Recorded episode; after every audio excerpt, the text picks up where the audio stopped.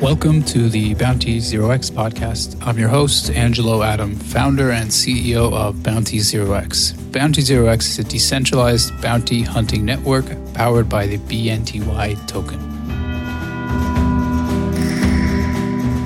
So today is March 22nd, and I'm here with uh, John Warman of uh, tipblockchain.io, uh, the CEO and co founder and we're here to talk about uh, Tip Blockchain. So, John, please tell us a little bit uh, about your project and uh, what it's all about.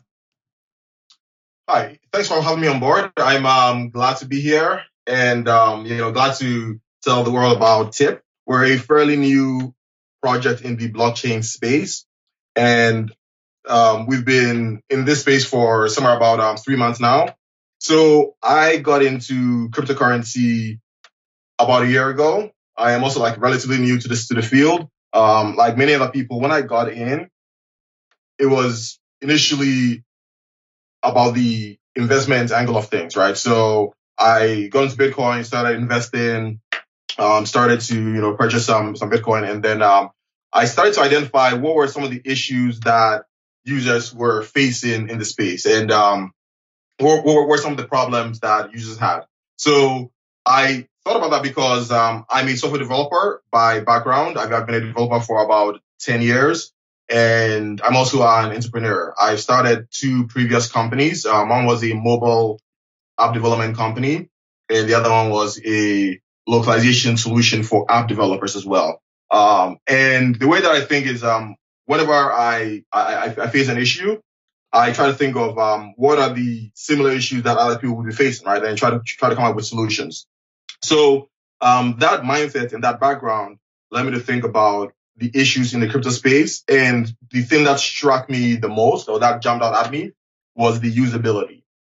So anybody in cryptocurrency, when they get in, they get used to things like, you know, creating, um, you know, their private keys, having their address, and then in order to transact in cryptocurrency, you have to go through things like scanning a QR code or copying and pasting a 40 character hexadecimal number um, or you know a random alphanumeric string, which are essentially cryptographic hashes.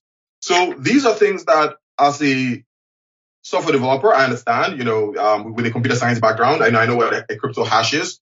But if you think of the average user, they have no idea what a cryptographic hash is. To tell somebody you're going to send value, but you're sending it to these random strings is a concept that would be very, very foreign to a lot of users. And I think it's one of the huge reasons why, um, even though cryptocurrency is growing, we find that the use cases in day-to-day transactions are very limited. Um, so the, the crypto market is growing exponentially year on year, but how many people today actually use cryptocurrency to buy things or to exchange with friends, right? Just because it's not very convenient for them to use.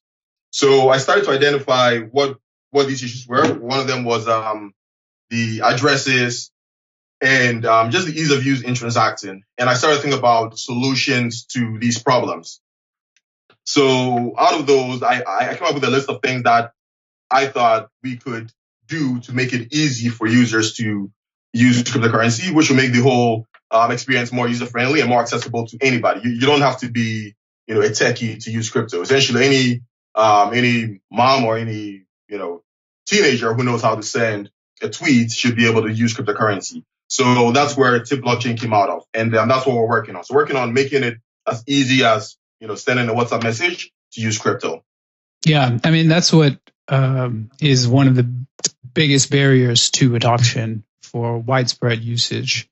And Absolutely. there have been a lot of analogies comparing blockchain to other technologies where there was a period of time from the time that the technology was developed uh, to widespread usage, uh, where the early adopters uh, started using it and it was difficult to use, but then over time it became easier to use. Right.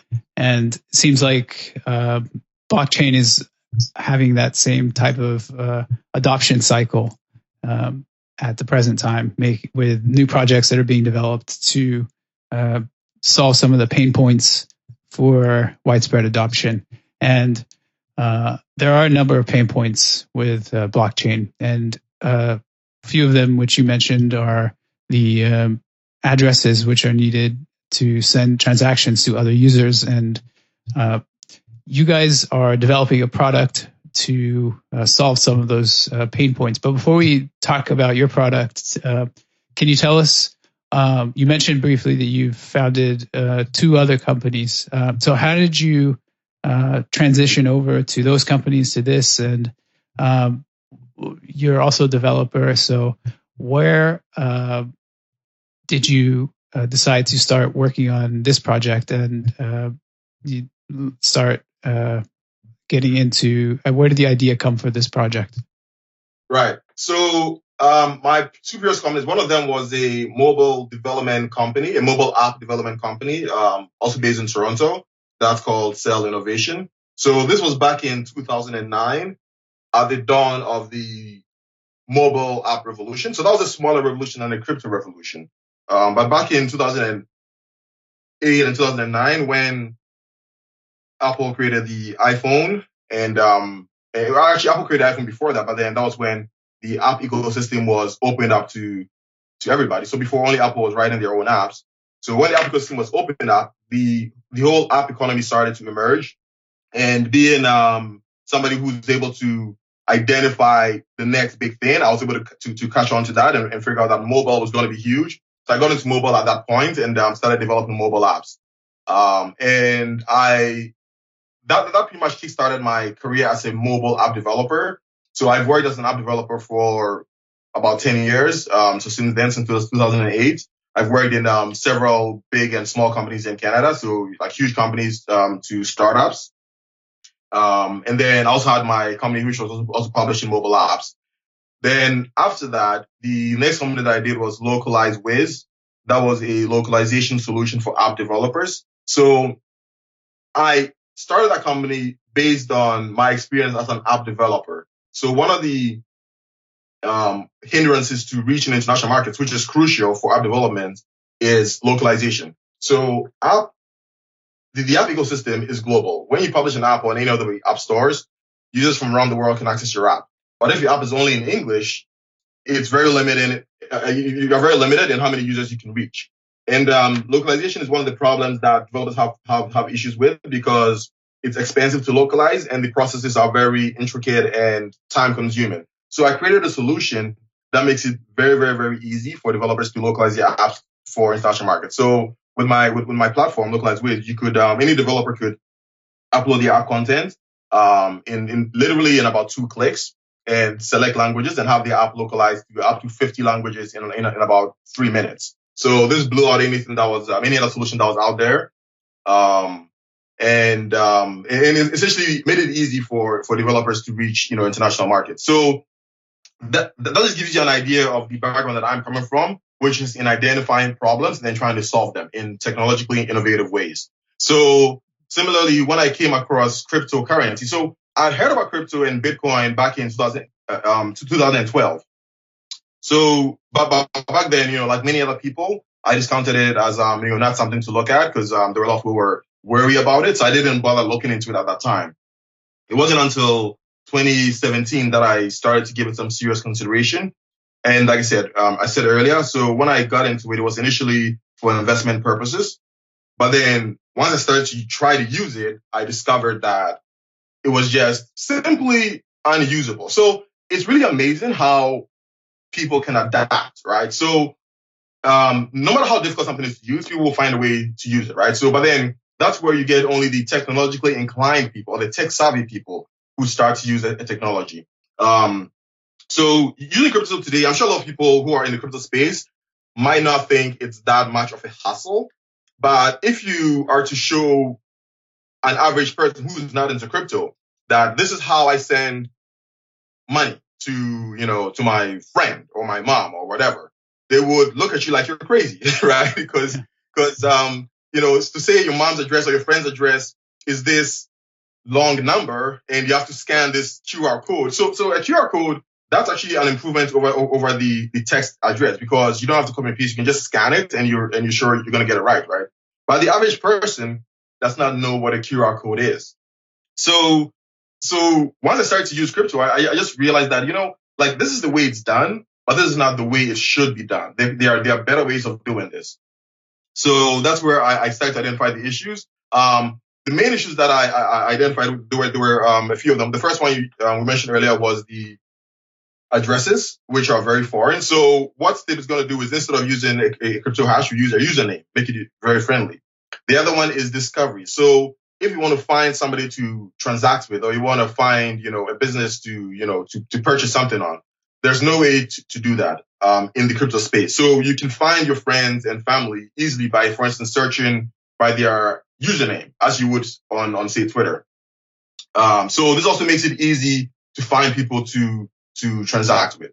And then um, the third thing is um, so on most blockchain projects to use their platforms, you have to download the full um, node, right? So you have to download the entire blockchain, which has a lot of storage requirements and has a lot of um, technical requirements on the user's endpoint. Users don't have to care about that. You should be able to open an app and simply, you know, um, enter your crypto, um, or, or, rather simply send crypto to, to, to a username and then um, easily find people to transact with and send it, um, send crypto out to your, to, to people that you want to transact with without going through, you know, the hassle of, you know, having your node sync up with the network and through hassles like that. So essentially, Tip is going to remove all these barriers and uh, make it easy for, for users to use cryptocurrency um, having the user taken care of, that's only half of the problem, right? Because if you can use crypto easily, but you don't have a way of spending it, that's another problem in itself. So Tip is also looking at creating an easy to use point of sale system for merchants so that merchants can also accept cryptocurrency easily. So a similar analogy can be drawn on the merchant side. So there are already some merchants that accept crypto, but there's no easy way for them to do that. If you're a merchant and you're using crypto today, you must be a pretty brave guy because because there are just so many issues with that, and um, it's not easy to use. So Tip is going to make it simple and very very easy for merchants to also use cryptocurrency. So then on our platform, we're going to bring the users and the merchants together in our ecosystem that that, that will give real world use cases for cryptocurrency. Mm-hmm. Great. That sounds like a very interesting uh, project and much needed in the space. So before we dig into the details uh, of the specifics of the project. Tell me overall about uh, the team that you put together. How many uh, people do you have working on the project total? And uh, tell me about a little about their uh, backgrounds and what, what they they're working on. Right. So the team is currently made up of um, six people. So this, this, is the core team who's uh, currently working on the platform. We have um, our chief strategist, that's um, Garland Wan. He's a guy. He's, he's a very very resourceful guy. Um, he has a, a strong um, background in investment banking and um, financial consulting. He's worked for J.P. Morgan, Deloitte, and other big companies in in, in Canada. And he brings a wealth of of um, of, of networking um, experience. So he's he's helping us define our strategy going forward. Um, we also have a security, uh, an information security advisor who is very um, crucial to our team because you'll know that on any crypto project, security is paramount. Um, pretty much every single day or every week at least, you have a news story about some project getting hacked or getting, you know, um, um, compromised where other Bitcoin or other cryptocurrencies are stolen. So we have um, Walter Pareja, who's the head of information security. He's um, he's a, a, senior security advisor at one of the leading banks in Canada, and he's um, in charge of us securing our network and, and securing our, our platform. Then we have um, Caroline. So she's a the, the, community manager. So again, in the crypto space, maintaining a, a strong community and having strong ties with our users is very important. So um, she's a social media guru, and she's essentially um, keeping our company that's Tip in, in, in, um, um, in very close um, contact with our with our network and, and with our users, and essentially managing our, our community relationships. And um, we're working on very very stellar designs. So UX UI is very important to us. So we have um, um, Hassan Qureshi. He's the, the, head of UX design. He's a, a UX designer with with over five years of experience. Then we also have a versatile developer who's a full stack um, developer called Victor. he's actually from Brazil and he's um one of our team members that's that's um that's offshore. Um, and he's um helping us on the tech side behind the scenes. Um, and then of course you have myself. Um, I'm the founder and CEO. So I'm um, John Warman. I have um, over 10 years of experience both as a developer and as an entrepreneur, and I'm um, heading this project. Um, on, on the advisory side, we have some solid advisors as well on our team. So we have um, Jasper Hellman, who's our marketing advisor, and he was the um, he, um, um, the the chief marketing officer and one of the co-founders of um, of Envion. So Envion is a mining solution in Germany, and they had um, a token sale back in December where they raised over 100 million dollars. So he was in charge of the entire marketing effort, and he's essentially leading our marketing um, plans, essentially developing our marketing strategy, and, and it's going to be executing that. Then we have um, Benoit Morelli. He's also a blockchain advisor, and he comes to us with a background in, in, in, in advising other blockchain projects. He was an advisor on the Gimli project, which um, also had a token sale, um, I think somewhere late last year. I'm not sure the exact dates but he's helping us to plan our token sale out and, and make, make sure we're getting things all done correctly. And then we also have um, David Sabo. He's, he's actually just joining the team this week. Um, he's our third um, technical advisor. And um, he was the, her- the head of global products at Cofound.it. So Cofound.it is another blockchain project that had an ICO last year. And um, and um, he pretty much helped them with, with their um, strategy as well. And he's joining our team to help um, plan our token sale as well, which which we can talk about um, in a little bit as well. Sounds good. Where, when, how, around what time did you guys start the the development of the project, and and uh, uh, how long ago approximately did you guys start working on it? And where are you in terms of the stage of development? Uh, so you guys have uh, released your white paper, I believe, or or will be doing so soon and uh, you have a roadmap on your website also, uh, which uh, I recommend people take a look at tipblockchain.io, um, where you can see uh, the, you know, the plan for the next couple years in terms of development uh, milestones. But tell me where you are at the current time in terms of uh, what has been realized today and what is the, the roadmap for uh, the next uh, couple months and weeks and, right. and, and, that sort of thing. Right. So so the project came together, like I said, at the um, later later part of last year, close to the end of last year, and we started the um, planning phase at, at, that time as well. So this was around December of last year, and um, in January of this year, so it's about um, a couple months ago, we started the the the um, development planning. So we got right into development around that time as well and we're working on one of the components of our of our platform. So we'll we'll, we'll talk about the, technology in a little bit, but we're currently working on a beta version of our app. So the platform is going to consist of um, several different pieces. We're going to have our own blockchain.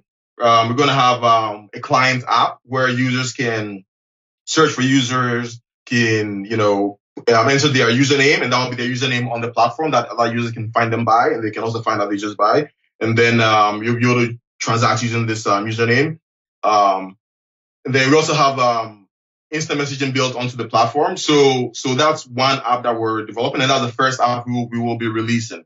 So um, we're about two months into development of that, and we're planning on releasing um, the first version, which will be a closed beta for the um, for a limited number of users. We're planning on having that in Q2 of this year. So targeting somewhere around June to July. So that's when we'll have that first um, release going on, uh, um, um, going out. Sounds good.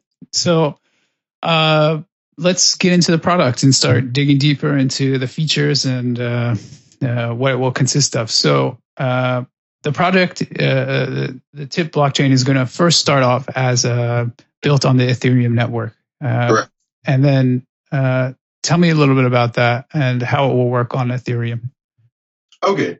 So um, before I, I, I, go into how it works on Ethereum, right? Um, let, let, us get a big picture of um, what we're trying to create, right? Because um, that'll help people understand, um, you know, what, what we're doing. So the core features of TIP are things like the username discovery, being able to find other users, merchant point of sale system.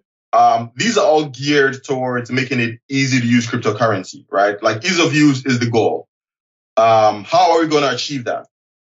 So the way that, that we're going to do that is we're going to have our own chain. So we're going to have our own blockchain that supports usernames on chain. So whenever I talk about usernames, the first question that people ask, usually ask me, or the first comment people make is, well, you know, there's um Ethereum name service, ENS, which allows people to store usernames and you can find people by a name. It's not really a username, but by essentially by um, an easier name than a crypto, you know, hashed address.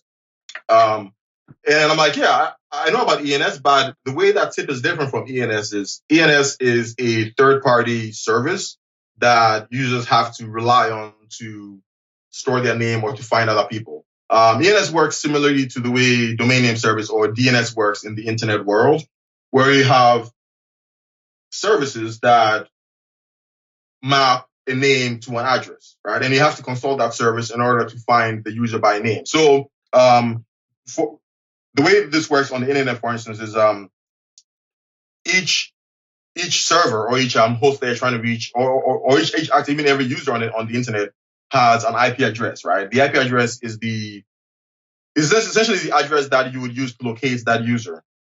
Um, when you're trying to find, say, the Google server, or you're trying to hit Google, we're actually trying to do what you're trying to do is to find the Google um, the, the Google IP address, right?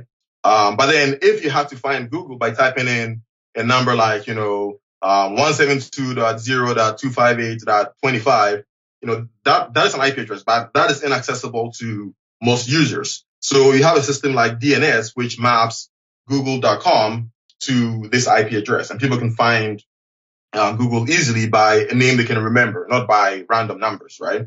So the analogy to that in the blockchain space is um, the address is is that hex number that they're, they're trying to send to.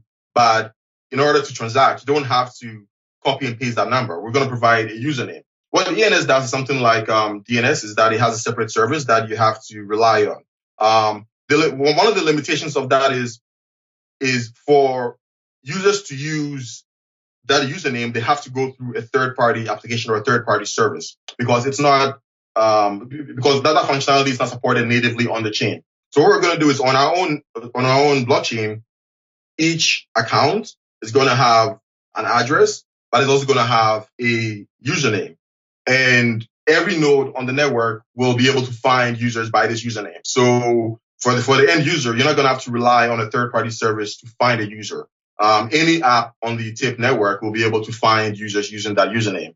Um, for instance, one of the problems that people have with ENS is while, while it's a very neat and clean solution, is they're not of they're not a lot of um of of, of um easy ways to use ENS today. Like um I'm not sure how many users would actually find another user using ENS today, right? Because it's not built with users in mind or built with ease of use in mind. What it is doing is we're building a, a system that allows people to find other people easily.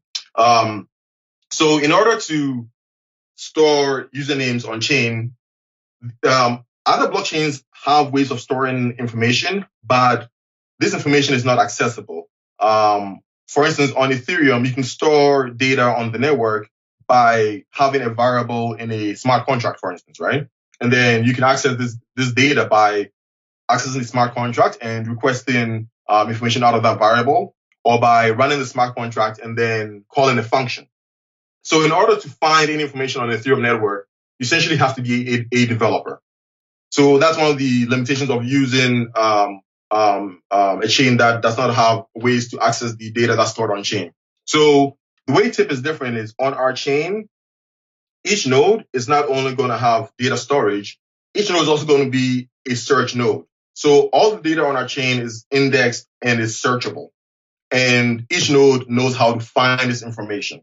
So once you store information on chain, any user will be able to query um, this data as well. So the way the usernames work is the usernames are just um, um, attributes that are stored with each address, right? So when a user wants to find information, they're gonna have essentially what's going to be an RPC or API endpoint that they'll call, um, which our apps are going to do for them. So, if, so if you're a user, you're not you're not going to have to worry about that. On a user, you're just going to open an app you'll start typing a name, and then the app is going to do the search for you, right? It's going to hit a node. It's not going to go to a third party server. It's going to hit a node and search through our database and return the users that match the name that you search for. So from the user standpoint, it's going to be very, very, very easy.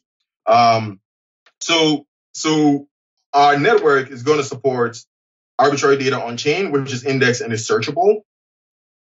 Um, is is that a technologically difficult uh, challenge uh, to have uh, a fully indexed uh, blockchain where any data written to the blockchain can be easily um, retrieved uh, in an indexed manner? Right. So not any data written to the blockchain can be retrieved um, in an index manner. So for instance, with transactions, um, those are going to work the same way that transactions work on, on, on blockchain today. But then along with, with, with the, the transaction or with an address, there's going to be some additional information. So with that information that gets indexed, not the actual address or the transaction. So one way to think of it is, um, we have the blockchain and then we also have an embedded database on the node. So the node also has an embedded database, right? That's a separate data store. And that is what provides the indexing and the search functionality. But then you have to go through the node to access that database. Um, so, so so each node is going to have, you know, transactions and then we're also going to have searchable data. Um, so, so that is the tip blockchain, right? But, um, this is a long-term, um, or, rather, this will take a long-term development effort. Um, our entire roadmap, um, is, um, drawn out to about two years. So that's when we'll have the full mainnet running. But then we, we don't want to wait to have our solutions out to market, you know, for the next two years, right? Because the problems that we mentioned earlier, the problems of usability, the problems of finding users on the blockchain, the problems that businesses face in using cryptocurrency, these are problems that exist today.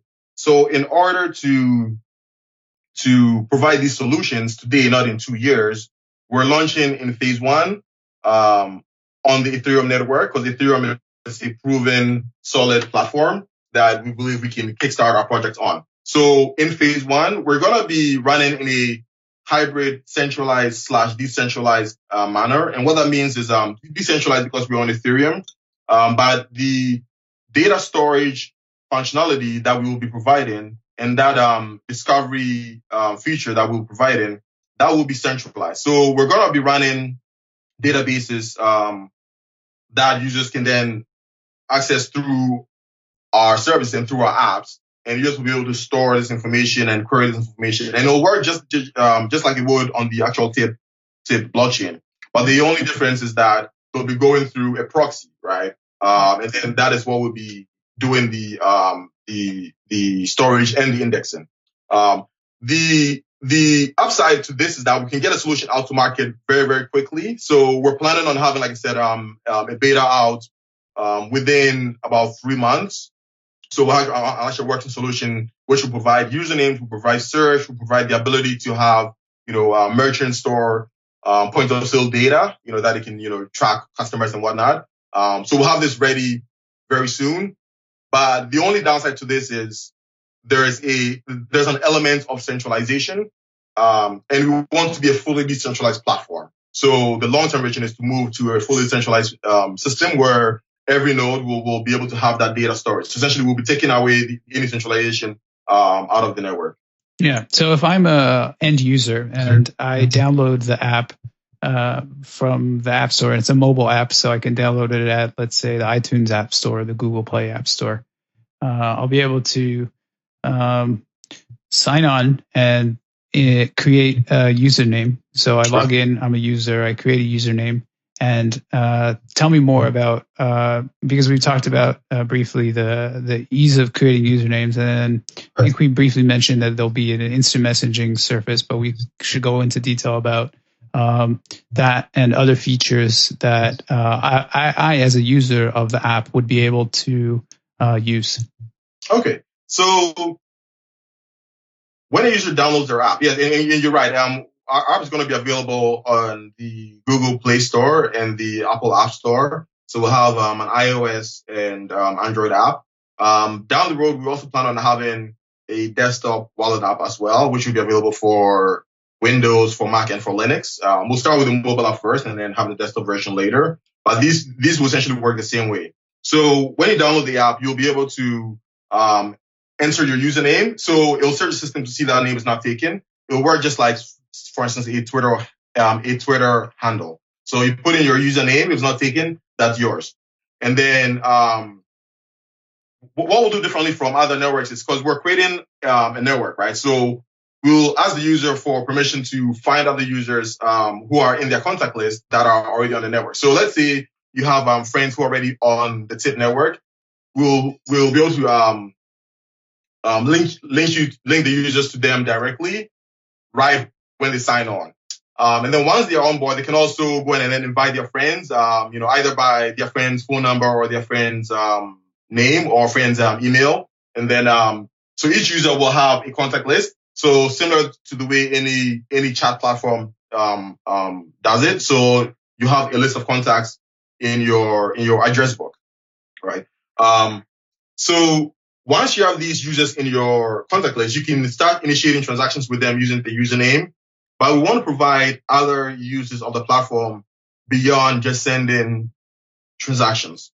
One of the things that we found with a lot of the mobile wallet apps out there are people download a, mobile wallet and never ever open the app, right? So we want to be different. So we want to give users other uses for our, for our platform. So one of the ways, um, one of the features that we provide is instant messaging. So we're going to have a fully peer-to-peer instant messaging platform where any user can message any other user on the network. Um, to message a user, you have to first add them, and um, the other user will have to approve to make sure that you're not spam. People cannot spam other users. But once you add a user to your to your um, address book, you can you know chat with them in a fully fully encrypted end to end and in a peer to peer manner. It's not going through any third party service. And um, we, um, so, so, so that's one of the features we'll have. We'll also have transactions over chat.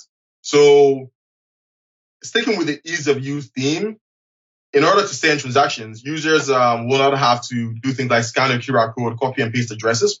With from within a chat um, chat conversation, you will be able to. So you'll have special message types where, where, you can just hit a button and say send. You put in the value you want to send, and you'll be able to send um, um, a message over chat to the other user.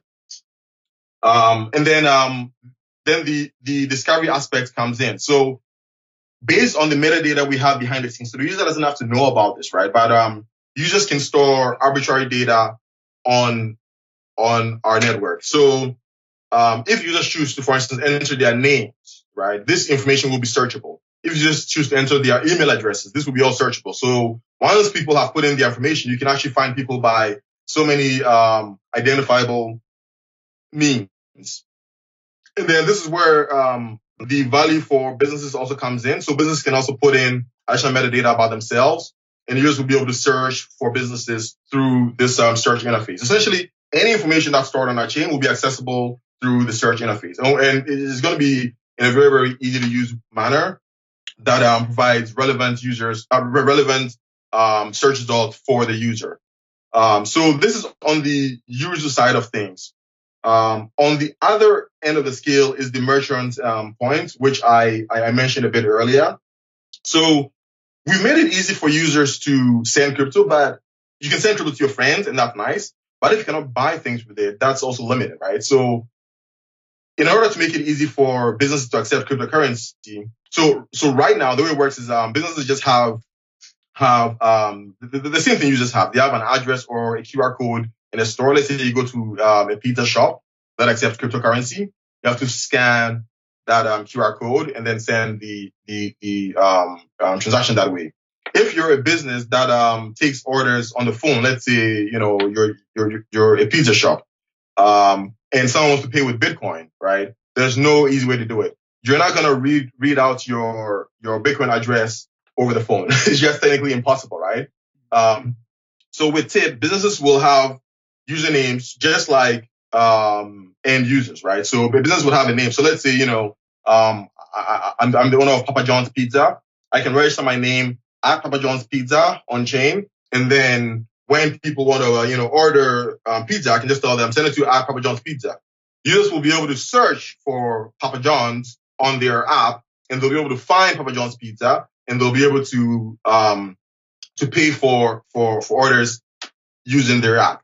Um, on the business side of things, once you receive a payment in cryptocurrency, we want to make it easy for you to process and um, and um, and use um, that transaction in a way that um, that, that that use in the traditional you know um, payment platforms, right? So when you get an order, that order will come with some identifiable information. For instance, there'll be an order number, there'll be a customer name. Um, that's essentially the person that's going to be buying it on the other end. And this is all, and, and these are all examples of the uh, metadata that we'll be storing on our chain, right? Or, or with transactions. So when a business receives um, a transaction, they'll already have, you know, which order it's for, which um, user it came from. So then the business will be able to do things like order management, customer management on their end. And to make this easy, we're going to provide a point of sale system that manages all, all, all this. So any information can be stored on chain, right? But we're going to be storing certain custom fields, for instance, like for orders, for customers and whatnot, that the point of sale system will be order, um, will be organizing in a very logical manner for the business. So when they receive a transaction, they can easily, you know, identify which user it came from and, um, and they can have, you know, some value added services attached to that. So, um, essentially businesses that are used to using point of sale systems will have the same level of functionality with cryptocurrency. So, is there any product right now that offers this type of service for businesses? And it seems like there's a, market for a company uh, business that wants to uh, accept cryptocurrencies from uh, customers, right, right. and they currently are not able to uh, do so because there's no like dedicated point of sale uh, right. System where you can send data through the blockchain and that data uh, that is sent over the blockchain uh, retains uh, da- uh, um, information about any given transaction and as right. well as like additional data, data analytics of the of that transaction. Yeah, exactly. So, so, so um, on, on the blockchain right now, um, you can send some data along with transactions, but the problem is the, the, the data is not accessible. You, you, can't really do anything with it, right? Um, this data is not presented to anybody on the other end in a way that they can use it. If you want to access data on either Bitcoin or Ethereum, you have to literally write code or go through, you know, some um, hex values to try to draw any useful information out of it. What we're going to do is we're, we're, we're providing a very friendly interface that will organize this data and present it to um, to the user, either you know um, um, an individual or a business, in a way that makes sense to them. Um, there are a few other projects working on point of sale systems. So I know that um, Litecoin is, is is working on a Litecoin point of sale system, and I think Bitcoin Cash is also trying to do something similar. Um, so so while those are definitely needed in the space, that's you know, you know really great, and and that I think helps validate what Tip is doing as this is um, needed in the space. Um, so, like, like I said, um, today to send um, cryptocurrency to a business, there's no easy way for them to process that transaction, right? All they get is an address, they get a transaction, and they don't know what to do with it. So with Tip, um, um, first of all, with, with, with other solutions, so having having a point of sale system, that's a step in the right direction, right? Uh, I'm not too sure how those point of, systems, point of sale systems are going to work, but um, where Tip has the the advantage is that because our platform allows us to store arbitrary data and because our client apps then organizes data in in in in in, very um, um, um, accessible or um, friendly ways that anybody can make sense of, um, we're going to be able to add value to to to you know businesses by by presenting them with um, information that they are used to. So the point of sale system, what we're going to do is we're um, going to work closely with a handful of businesses. We'll identify the um, popular point of sale systems that they already use and then come up with certain baselines, right? So what do you expect a point of, point of sale system to have? You expect um, to have things like order numbers, you know, customer tracking, order management, order history, things like that. But we're going to store all this information and our point of sale system is going to organize that and, and make it easy for businesses to track all this on the network, right? So we're, we're providing features that businesses are used to having with you know, regular payments, but we're going to do that on the blockchain, which right. is really mind blowing. Yeah. So uh, yeah, I, I want to make it, uh, make that use case clear for listeners who are, uh, a little bit unclear how it works. So if you're a business and someone wants to pay you in cryptocurrency, uh, currently, if they send a transaction to you, you get the transaction hash, the transaction ID, um, and then the amount of uh, value that is sent over that transaction or any data that's sent over it. Uh, but it's fairly limited in terms of the information that is provided along with that transaction. And it seems like this product will uh, enable you, uh, uh, customer, to send uh, or transact or send uh, value to uh, a business, and along with that will be along with that transaction, there will be a number of other um, data included in it, like order number, which you mentioned, so that when the business is receiving that value, they know what uh, it is for and what is associated with it, so they can use exactly. it internally to uh, in exchange for some type of value with the uh, with the consumer. Exactly. Exactly. Yeah. Okay. Great. so uh, I think we've laid out that uh, how that works. So we have uh, the merchant system, we have the wallet system, and then we have the instant messaging system. Um, so, and this is all going to happen within the app. So the app can be a place where a user can perform a variety of different uh, functions. So they can chat with other uh, friends, and then they can send uh, uh to- uh, send you know value to them in the form of cryptocurrencies, and then they can also uh, purchase um, purchase items or engage in transactions with businesses. Right. So now, there's another layer to this that we haven't talked about, and that is the uh, the tip token. So, uh, how does the tip token fit into this model that we've laid out? Right. So the tip token is essentially the the fuel that runs the entire network. So um, that is the native cryptocurrency of the network. So in order to transact value, users will be transacting in tip token. Um, in order to store data on the network, you just will be paying for those transactions with tip token. So there's going to be a value assigned to any unit of data storage. It's, it's going to be something very, very small. And, and the point of having that is in order to reduce spam and to reduce um, um, people, you know, or to, to re- reduce um, malicious use cases. So um, that you don't have people trying to say flood the network. Right. But then um, we're to have very, very small, you know, um, fees for data storage and for, um, for transacting in tip. But then, um, all that we talked about before, sustaining value either between users or between user and business or even between businesses, that will all happen using tip token. So could you repeat that? So sending value between any um, business and a user will happen in tip token. And also we should probably make a distinction here because there's two different phases of the project, and so it, it may be a little bit confusing unless we uh, unpack that. So, yeah, the first phase of the project where the app is running on the Ethereum network, right. and uh, users of the app will then be able to send transactions over Ethereum. And will this be an ERC20 based tip token? Right. So in the first phase of the project, we will be an, ER, an ERC20 token. Yes.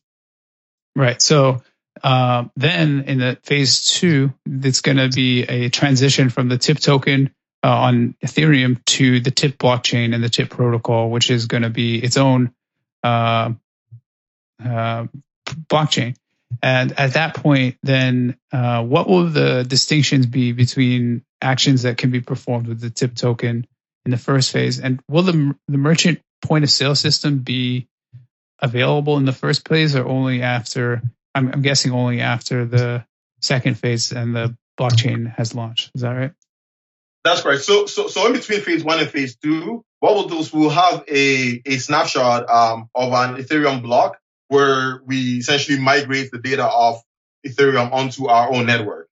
Um, and then in phase two, that's where we'll have the merchant point of sale system. So in phase one, we are going to have the usernames, you know, the chat, the instant messaging, um, transacting over, you know, um, transacting using usernames. Um, but the point of sale system will come in phase two.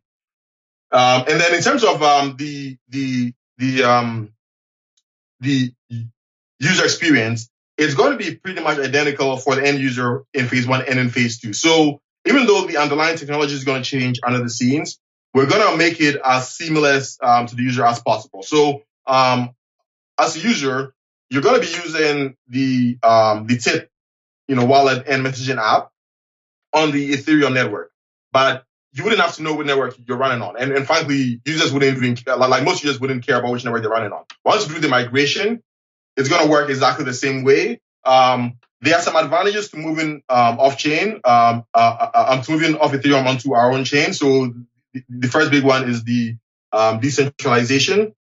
Um, the other one is, is, is because we're moved onto our own chain.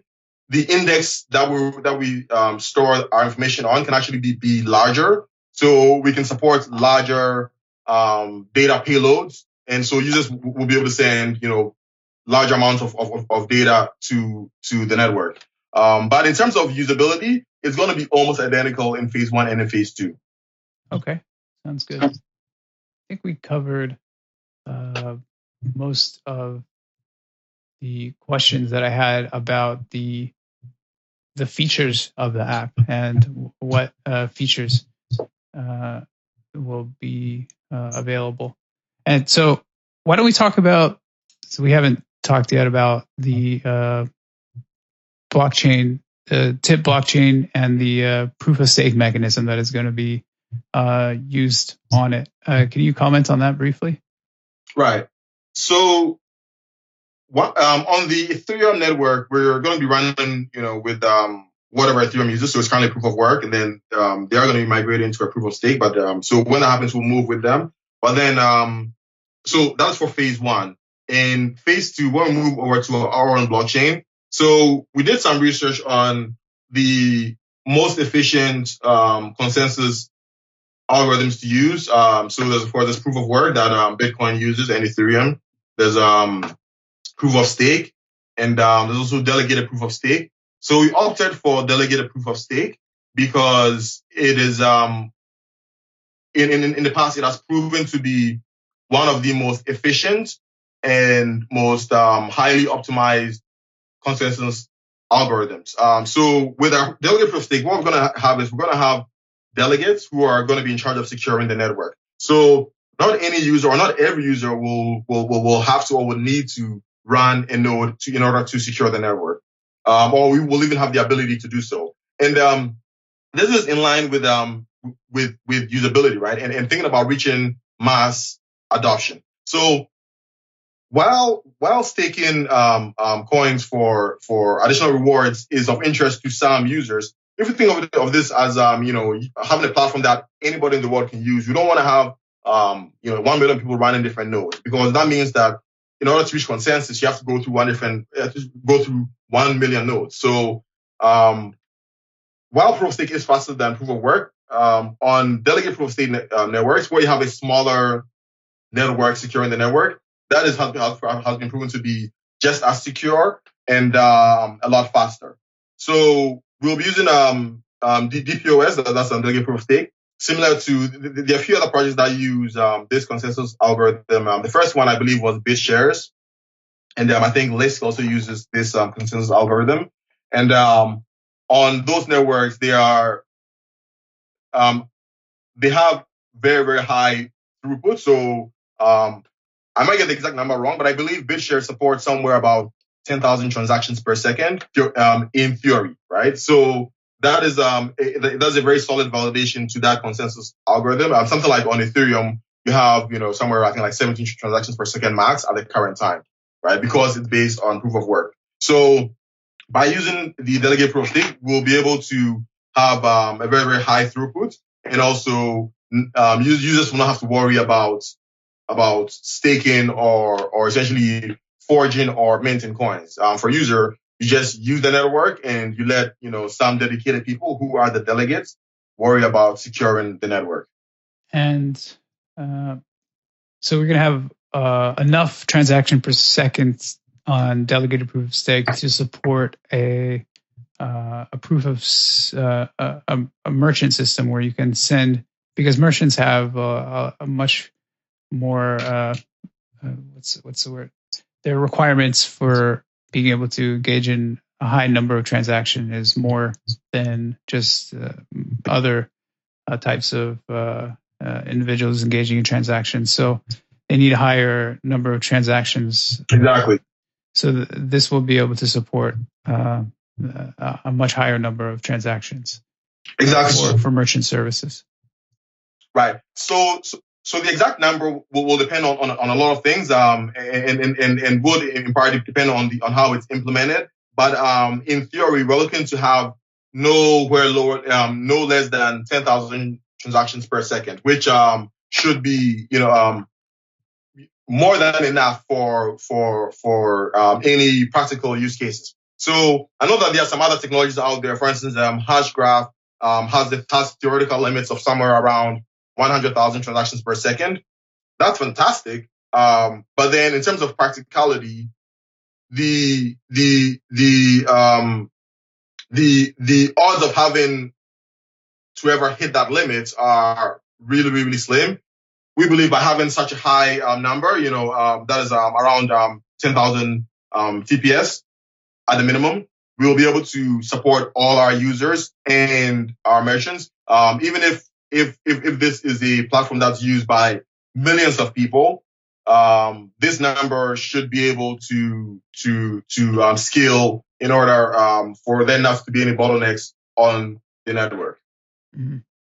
And what is the strategy for onboarding merchants? And I think that's probably a, a challenge for a lot of companies. And there have been other point of uh, point of sale uh, services in the traditional banking space that have grown very quickly. Uh, Square, for example, and these other uh, merchants that are uh, growing quickly in, in the space. But how how can you use their model and take what you've seen from their ability to grow very quickly and make sure that if you build this technology, you'll be able to incentivize uh, the merchants uh, who want to um, perhaps distinguish themselves from other competitors and uh, have a competitive advantage by offering their services to customers uh, who are willing to pay in cryptocurrency and right. offer them access to a, a much larger market than they otherwise would have uh, but still be able to do it in a way which is uh, for them uh, feasible for their business model to incorporate it into their existing sales system um, and incentivize them to make that transition. Um, what are your like? This is more like a business development question more so than it is a like a technology uh, question because let's say that we are able to um, make the system you know seamless and user friendly and uh, how do you get the adoption rate among not only the, the end users, uh, but also the other side of the equation, which is right. the, the, the merchants? Right. So, um, so the crypto space is a very, very young space, right? So, um, you know, we're pretty much still in the infancy of this whole crypto economy. It's growing exponentially year on year. Um, every year, the number of users that come into the space um, far outstrips what happened the year before. So we can expect to see this growth going for, um, forward um, to continue to accelerate. So we have more and more people, more and more users coming into the space. So for businesses, it's becoming advantageous for them to start to accept cryptocurrency. Um, today, it, it, might not seem as, as, as big a deal because again, you have, I don't know what, what the exact number will be, but somewhere about maybe 1% of people use cryptocurrency. But as this number grows, it will be detrimental for businesses to not accept cryptocurrency, right? They're, they're going to want to do that because that's where the users are going. Um, there are already some solutions in place, but like I said, nothing affords the merchants with the level of um, ease of use and the convenience that TIP will be provided, right? So I don't think the question is not about will cryptocurrency adoption among merchants um, grow? It will definitely grow because as the people are coming on board or as the customers coming on board, it incentivizes them to um, or them being the businesses to also start to accept cryptocurrency. So when there's no convenient solution out there, they'll use whatever. Um, every single day, I see news stories of new businesses accepting so many different cryptocurrencies. And I just think about it. These cryptocurrencies offer zero convenience zero features to these merchants, right? So there's no, um, value, there's no value being added to the merchant by using these systems. So what TIP is going to provide is we're providing an easy to use system, a system that affords them the same conveniences that they're used to in the legacy financial system. Um, so that right there will will give them um, a reason to use Tip over other platforms. So so the question is, it's not about merchants coming on crypto um, um, um, at all. It's about which crypto platform they will choose to use, right? Because as, as, as the as the crypto economy grows, we will get the merchants. And when that happens, we believe by the features that Tip is going to offer, we will be miles above or, or miles um, in front of um, what all the competition is offering. And um, the other reason why merchants are coming on board cryptocurrency um, more and more is because the costs are a lot lower than in traditional payments um, systems. So with um, either you know something like Visa or Mastercard, I'm not sure what the exact numbers are, but I believe um, fees for per transaction somewhere are somewhere around 2.5 to 3.5 percent, right? Um, that is a pretty large number, right? So on the tip platform, we'll be aiming to have transaction fees be somewhere in the range of less than, definitely less than 1%, but actually probably less than 0.1%. So the fees are going to be so insignificant and so tiny that um, for merchants, if you're processing a huge number of transactions, that 2.5% can become a huge number. If you do that in um, on the tip network, where the, the fee is um, 0.1%, that's going to be a huge advantage to use tip versus a traditional um, payment system. Yeah, from an economic argument you could make is that the users uh, for the merchants who want uh, to adopt this can save money and earn more for each transaction. So instead of paying 3% to Visa or MasterCard for each transaction, you guys are able to decrease the transaction fees. And exactly. once you uh, are able to uh, make the compelling argument for having met the requirements from a technical perspective in terms of uh, transactions per second and uh, the associated uh, analytics and, and, data that is required for transacting businesses or, and providing them with order information, then you can make the business case uh, for that also.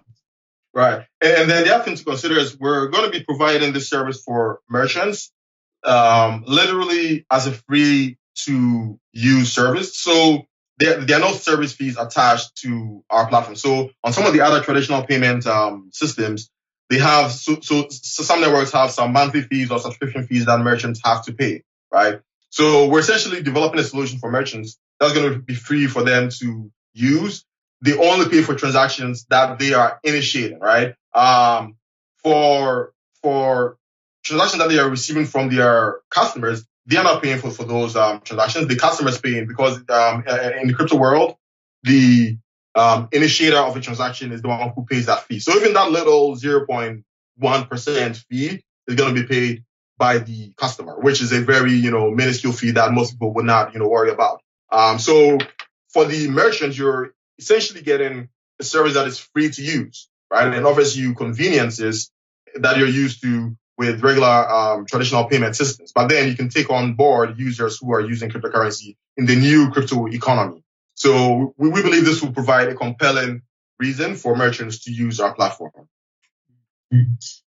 Uh, just and one more question about that. Uh, the tip token uh, is. I, I, read somewhere in your white paper that it's the uh, eh, the token that is used to exchange value. But let's say I'm a merchant and someone uh, an end user wants to pay me, and will they only be able to pay me in the tip token, or will they be able to pay me uh, in any form of cryptocurrency? Because this is uh, its own blockchain, and so let's say I have how do, how would I uh, enter into a transaction with a business, and uh, let's say I have you know a, a couple Ethereum and some Bitcoin, and I haven't uh, obtained any tip tokens yet.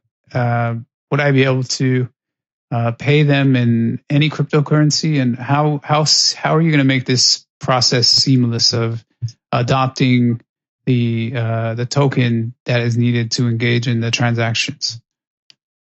Right. So, um, due to the features that we offer our users, both um, end users and merchants, um, the the requirements to support things like um, like like arbitrary metadata um, discovery these require us to have our own chain and our own currency. That's why we have tip token because um, we can send additional information along with transactions, which other networks do not support. So out the gates, we will not be able to support other cryptocurrencies. So initially, merchants and business and users will have to use the tip token.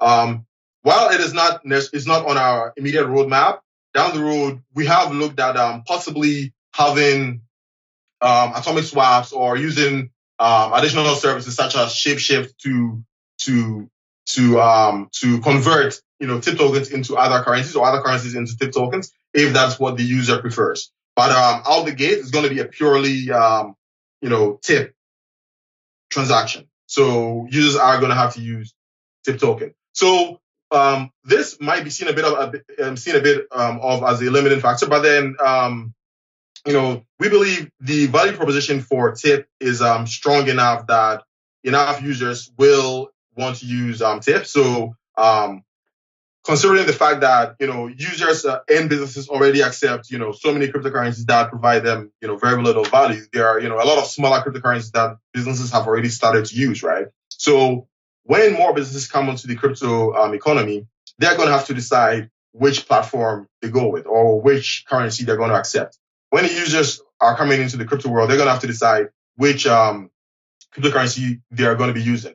There might be more than one currency that users use. I mean, even today, most users use more than one cryptocurrency, right? We believe the value that we, we will be providing to both users and merchants will be much higher than what most other platforms are providing which will provide a very, very strong, solid case for users to use TIP over other cryptocurrencies. Yeah, as you mentioned, there are a number of third party services which enable instant exchange. And some of these are, uh, you know, atomic swaps uh, between blockchains. And uh, Lamden, for example, is a partner that we're working with. It supports, you know, cross blockchain swaps of currencies.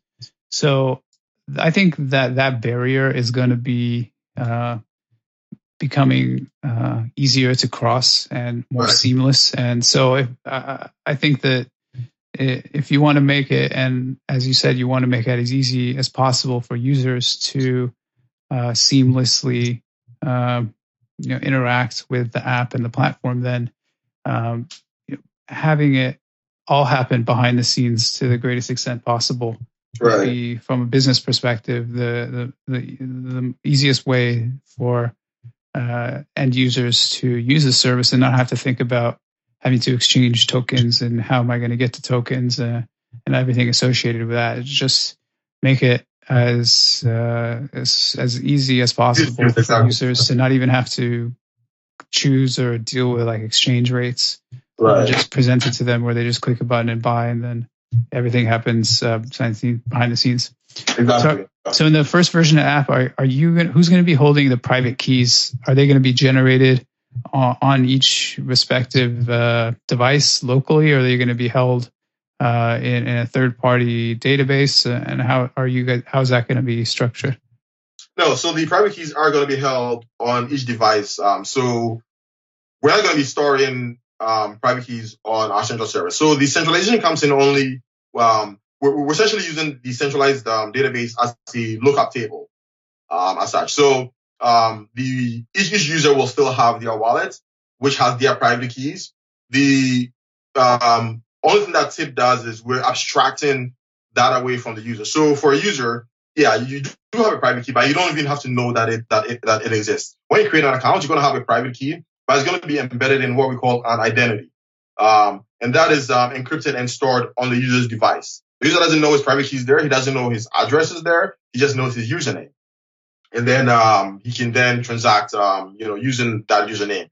If the user wants to transfer that um, that identity to another device, they can then export it. You know, so um, we will have our own our own file format, which again abstracts the underlying you know, technology away from the user.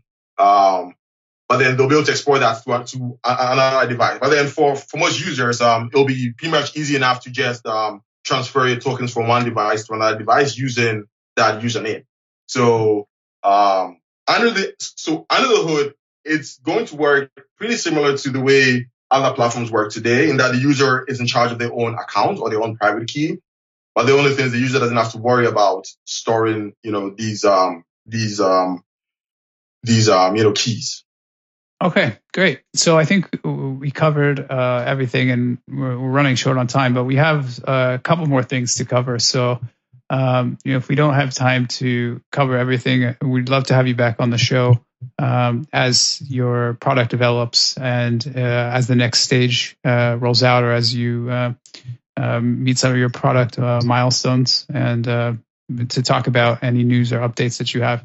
Uh, but before we go, let's uh, briefly touch on the uh, the upcoming um, dates you have for your uh, your fundraiser to sell the tokens and any of the associated uh, limitations and terms associated with that for people who have been listening and want to know how they want to get involved with your product. So you're having a, an ICO and what uh, amount is going to be raised during that ICO, and uh, tell me everything associated with uh, that.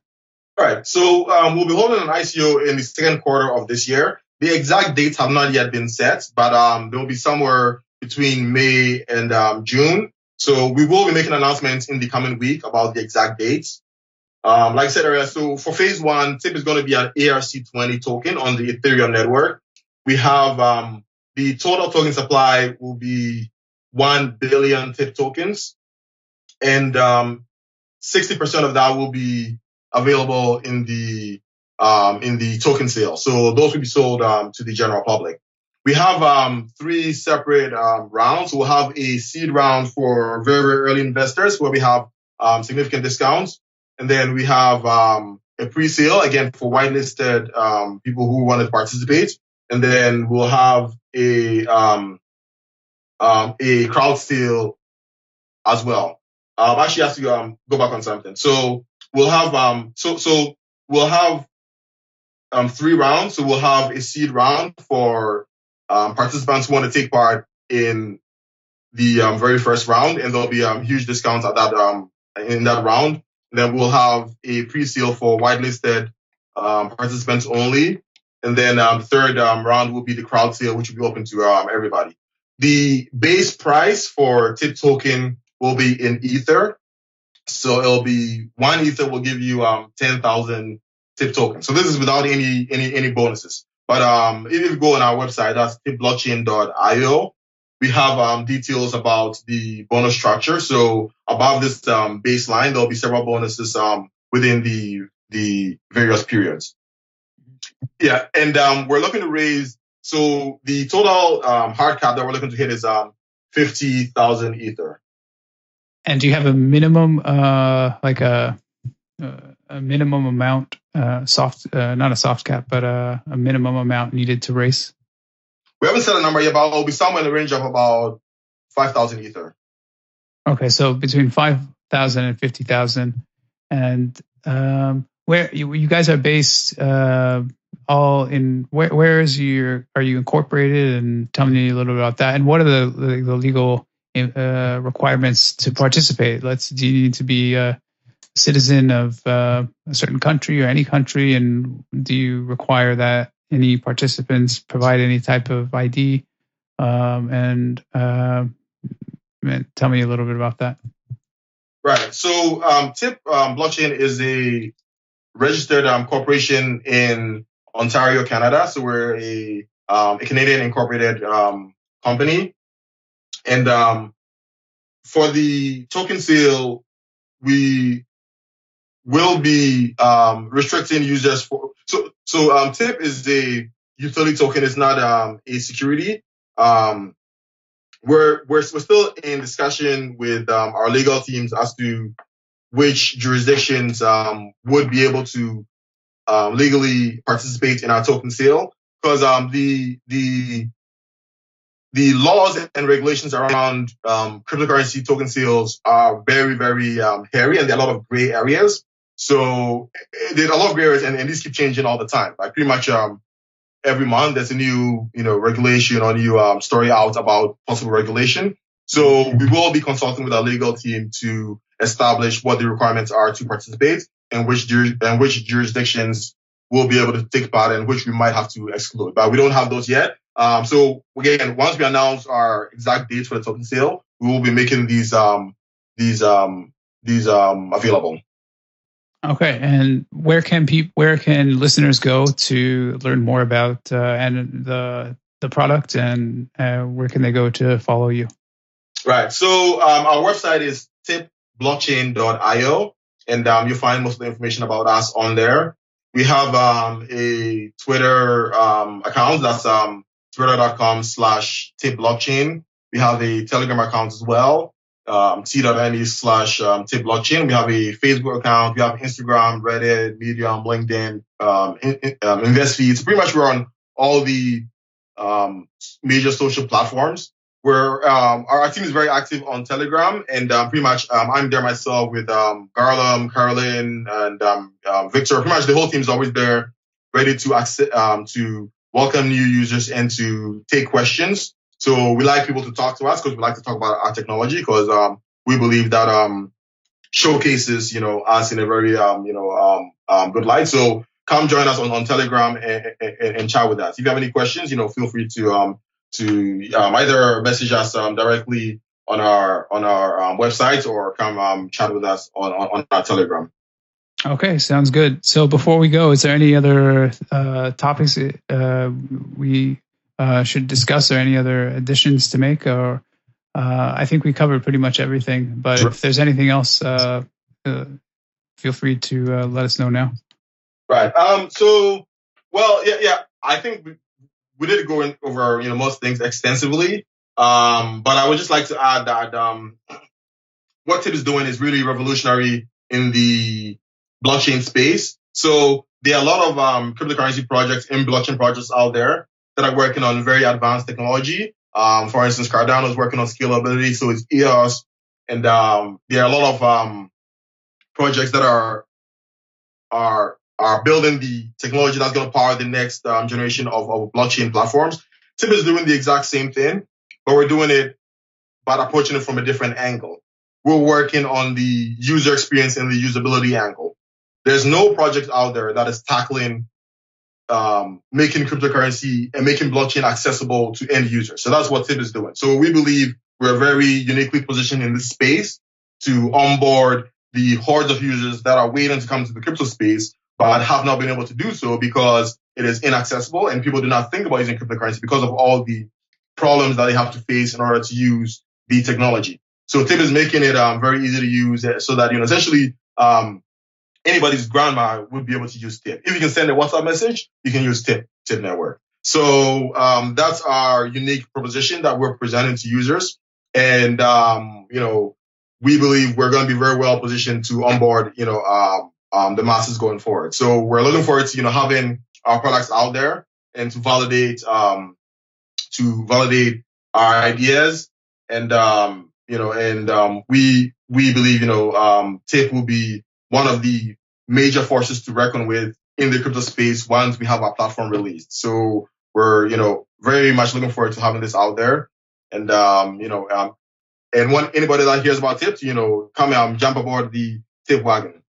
My guest on the show today has been John Warman, uh, CEO and founder of Tip Blockchain. Uh, thank you for coming on the show, and we're looking forward to seeing your project develop and uh, we'll welcome you back on again in the future to discuss the project as uh, things progress. Thanks a lot for having me on. Um, yeah, and I'm also looking forward to getting our products out there, and, and would love to come back on once we have a product out, talk about how it's going, and um, you know, yeah, get to talk to you and your audience again. Great, thanks, John. Bye. Thank you.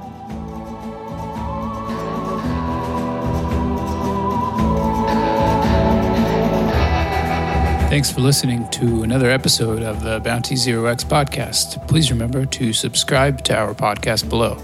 Check out bountyzerox.io, the number one bounty hunting platform where you can complete work and earn cryptocurrency.